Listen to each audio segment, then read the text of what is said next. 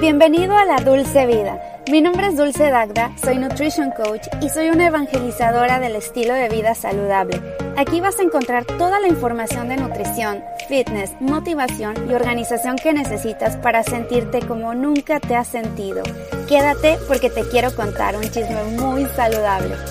¿Qué onda? ¿Cómo estás? Bienvenido a mi podcast. Yo soy Dulce Dagda y me da muchísimo gusto tenerte en un episodio más y estoy muy contenta, pero al mismo tiempo vamos con la confesión de la semana. Déjenles cuento que tengo una confesión semanal siempre que hago un podcast. Vamos con la confesión de hoy. Confesiones personales con Dulce Dagda. La confesión es que esta semana ha sido un poco caótica para mí porque en mi casa, bueno, de todo el mes, ¿eh? no nada más esta semana, pero todo el mes han estado haciendo arreglos en mi casa. Nosotros tuvimos la oportunidad, les cuento que yo vivo en, vivía en Los Ángeles, viví ahí por cuatro años y me acabo de mudar para la ciudad de San Diego. San Diego es una maravilla comparado con Los Ángeles. No tengo nada en contra de Los Ángeles, obviamente por algo viví ahí tanto tiempo, pero principalmente principalmente vivimos ahí porque mi esposo estudió una maestría allá y después empezamos a hacer nuestra vida por allá en Los Ángeles. Él ya consiguió trabajo, yo también conseguí una muy buena chamba que me encanta y me gusta muchísimo en Los Ángeles y también empecé a hacer mi clientela por allá. En fin, nuestra vida estaba por allá, pero pues con las cuestiones ahora mismo, con la pandemia,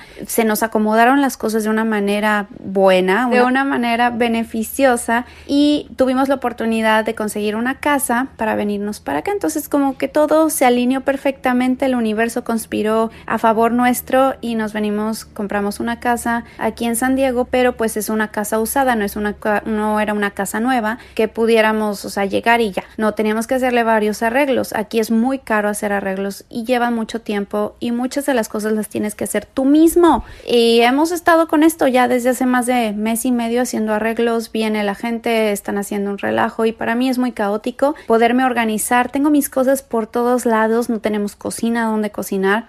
Si ven en mi canal de YouTube, de hecho tengo un video que acabo de subir sobre cómo organizarte y cómo no tener pretextos para llevar un estilo de vida saludable y comer saludable, aunque no tengas cocina, aunque no tengas dónde cocinar, aunque no tengas tiempo. Claro que puedes hacer decisiones inteligentes y chequen en mi canal de YouTube que es Dulce Dagda Fit y también tengo otro canal que es Dulce Piel y Nutrición. Y bueno, pues esa fue la confesión de la semana que está hecha mi vida un caos, amigos. Confesiones personales con Dulce Dacta. Y bueno, ahora sí vamos con el tema del día de hoy, con qué aceite cocinar. Y les cuento un poquito que cada vez que yo voy a México, a mi casa con mi mamá, tengo la esperanza de abrir ese compartimiento secreto que tiene por ahí de toda la vida donde guarda el aceite y el Nor Suiza, porque así se le llama en México, al caldo de pollo en polvito, es de la marca Nor y yo no sé dónde salió que es Nor Suiza. Creo que es una marca suiza y por eso le ponen Nor Suiza.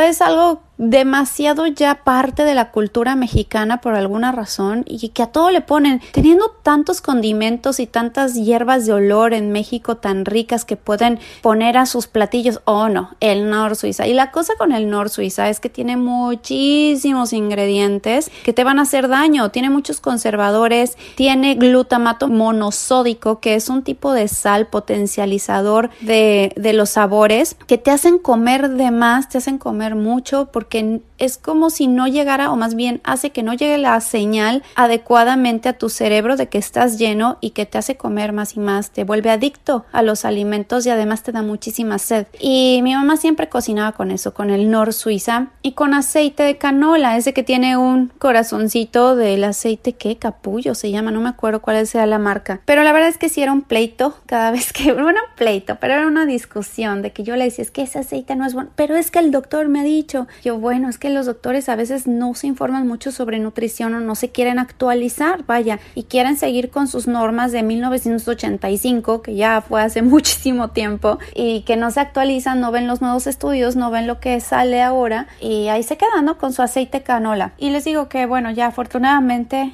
ahora que fui a México, la última vez que fui a México, vi ese compartimiento ya con aceite de aguacate y sin el Nor Suiza. Ya tenían ahí especias y yo, wow, o sea, me sentí feliz y con sal de mar. Bueno, ya con eso me hizo el día mi mamá, me hizo la semana. Y es que miren, es muy difícil dejar de creer en el marketing y los engaños de la industria alimenticia nos han taladrado en la cabeza durante años. Pero lo que pasa es que la industria de los alimentos de eso vive, amigos, del marketing. Tengo, por ejemplo, pues mi hermano y mi papá son ingenieros en alimentos y por eso mismo yo no tengo nada en contra de la industria alimenticia, de algo pues tiene que vivir, ¿no? La industria de los alimentos. Yo misma comencé estudiando esa carrera, ingeniería en alimentos. Ya después me cambié de carrera y si quieren escuchan el primer episodio de este podcast. Ahí está toda mi historia y todo, hasta dónde estudié y hasta dónde he llegado hasta el momento, pero por dónde empecé en la carrera. Pero bueno, no tengo nada en contra de la industria como tal, pero es que como en todo, no puedes quedarte con la información por encimita, a medias. Tienes que ir al fondo, investigar más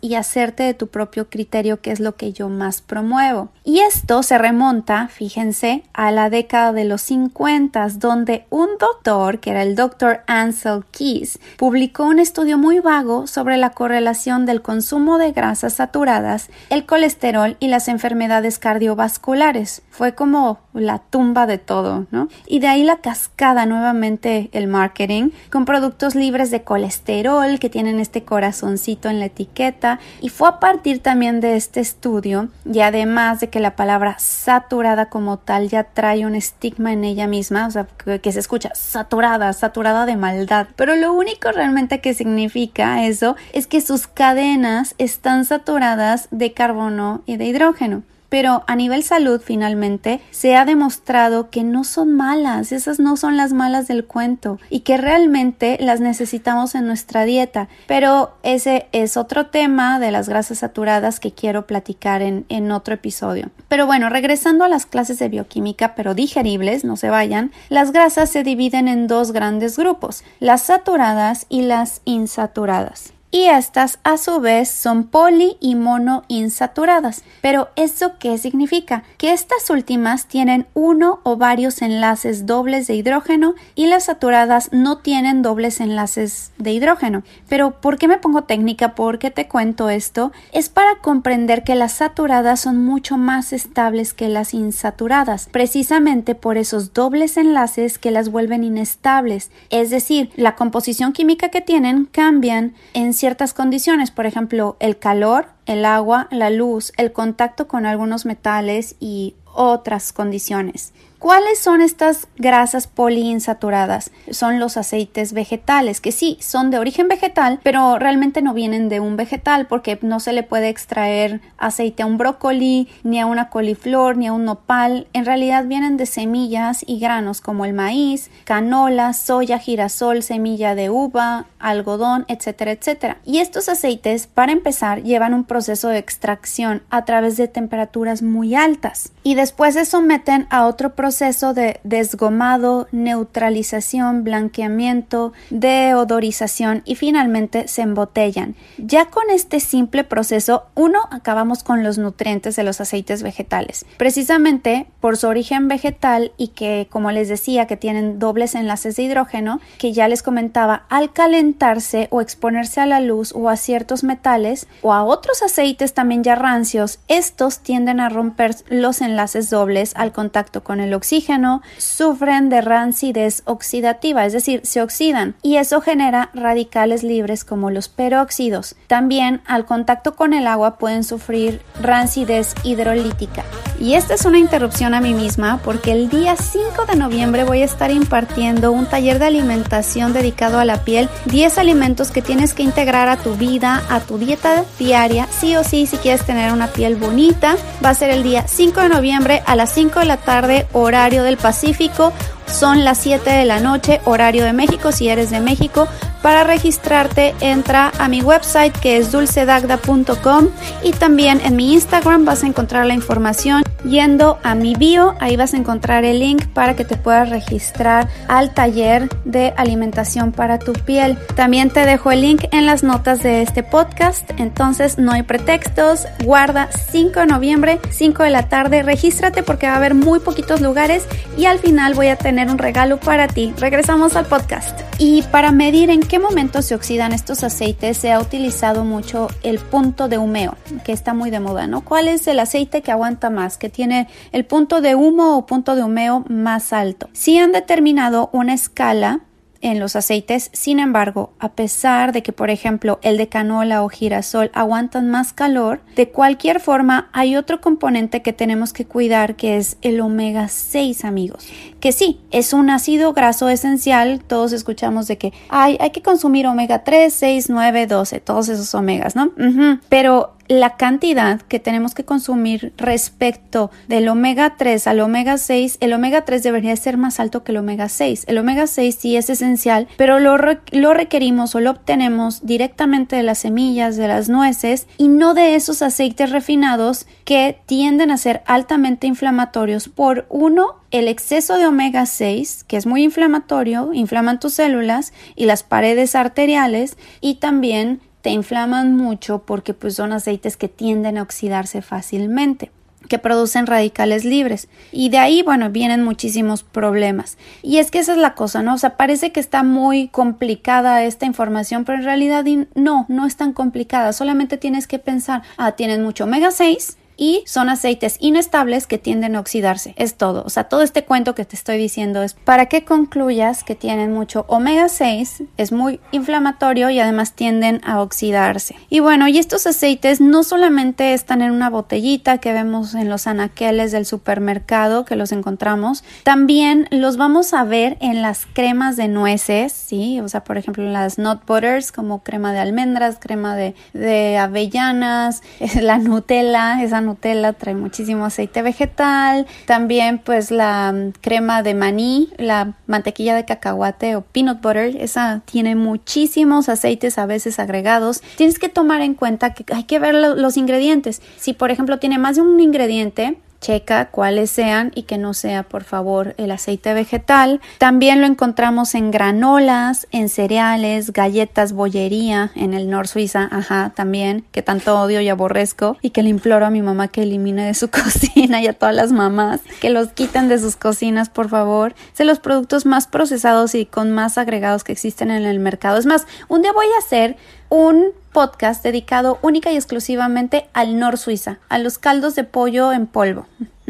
Entonces, bueno, ¿qué aceites se han demostrado hasta el momento que son los mejores para cocinar? Número uno, y esto según un estudio que acabo de leer, que está muy bueno ese estudio, se los voy a dejar en las notas de este mismo podcast. Es el aceite de oliva extra virgen, el de coco, el de aguacate, esos por un lado los aceites de origen vegetal, siempre y cuando obviamente no se eleven a temperaturas altísimas, o sea, nunca freír con ellos, no hay que freír nada, solo zancochar un poquito o para aderezar y cuiden que sean puros y no mezclas. También cuiden la porción, la cantidad, si te estás cuidando y le estás poniendo a tu comida, o sea, que estás haciendo tu pescado con un buen de aceite de coco, bueno, ya lo estás agregando demasiadas calorías, no estás en un déficit calórico y no vas a llegar a tus objetivos. Tiene que ser poquito, o sea, la cantidad es lo que la dosis hace el veneno, vaya. Por otro lado, las grasas saturadas como la mantequilla, el ghee, es la ghee o el ghee, no sé cómo se diga, pero es ghee, es mantequilla clarificada, que le quitan toda la lactosa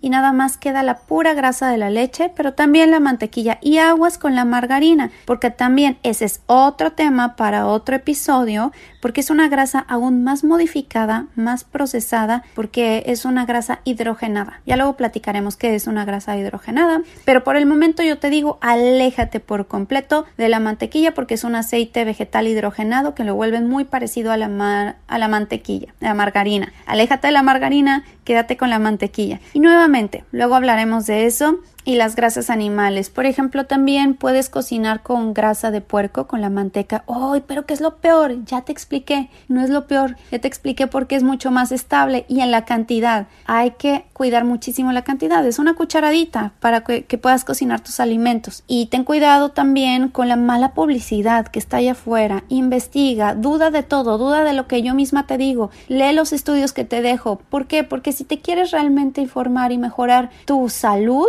tienes que leer, o sea, si tú, por ejemplo, te vas a pintar el pelo o vas a hacerte algo en las uñas, pues checas antes el diseño que te guste, ves con tu amiga, con tu amigo si le creció el pelo con esta chava, si no se lo arruinó, vas viendo, ¿no? Vas haciéndote de tu propio research, vas haciendo tu investigación antes de tomar decisiones, lo mismo cuando vas con un doctor, bueno, ves los reviews o le preguntas a tus amigos cómo les fue o a tus familiares, lo mismo con tu comida, haz tu research, haz tu investigación investigación previa antes de tomar decisiones y tampoco te quedes con dogmatismos porque eso sería lo peor de lo peor. Hay que tener una mente abierta y recuerden la dosis hace el veneno, poquito de todo y hay que cuidar que sea la mejor y las mejores decisiones que puedas llegar a tomar. Y bueno, este si quieres y te interesa mucho más información, aquí mismo tengo bastante de otros temas en este podcast. Espero que te haya servido de alguna manera. Si te sirve, te gusta, compártelo. Déjame por favor un buen review aquí donde me estés escuchando, ya sea en Apple Podcast, me estés escuchando en Spotify, donde quiera que sea. Sería muy importante para mí que me dejes como una propina, cinco estrellas y un bonito review. Me encantaría leerte. Cuídate mucho. Sígueme a través de mis redes sociales como Dulce Dacta y nos escuchamos la próxima semana. Un besito. Bye bye.